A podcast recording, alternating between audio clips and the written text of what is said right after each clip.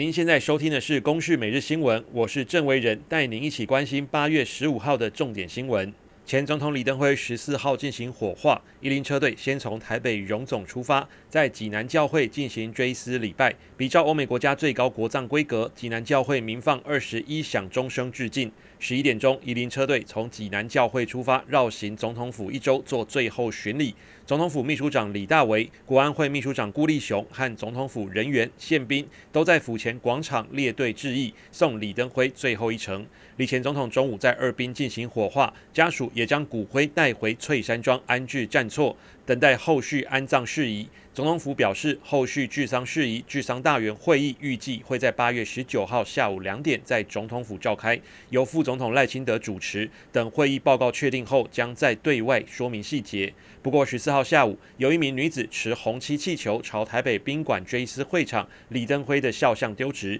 警方随即逮人。根据了解，这名泼漆女子就是去年掌国前文化部长郑丽君的资深艺人郑慧中。警方晚间近十点移送台北地检署，检察官讯问后，深夜諭令新台币十万元交保。接着关心疫情，马来西亚卫生部在脸书公布十四号新增二十例新冠病毒确诊案例，其中一例为来自台湾的境外移入个案，身份应该是在台湾工作的马来西亚男子。对此，中央流行疫情指挥中心发言人庄仁祥表示，已经透过驻外代表处询问，对方说有进一步资料会立即提供给我国。全球疫情持续升温，入境旅客是否全面筛检，学界看法不一。虽然上周行政院已经定调不实施入境全面筛检，不过国民党团日前公布民调，有八成的民众支持入境者普筛。卫福部长陈时中担心，如果疫情再爆发，任意把防疫物资使用完毕，恐怕形成更严重的破口。来听卫福部长陈时中的说法：我们要顾虑到说，这样的量能是不是合理化的使用？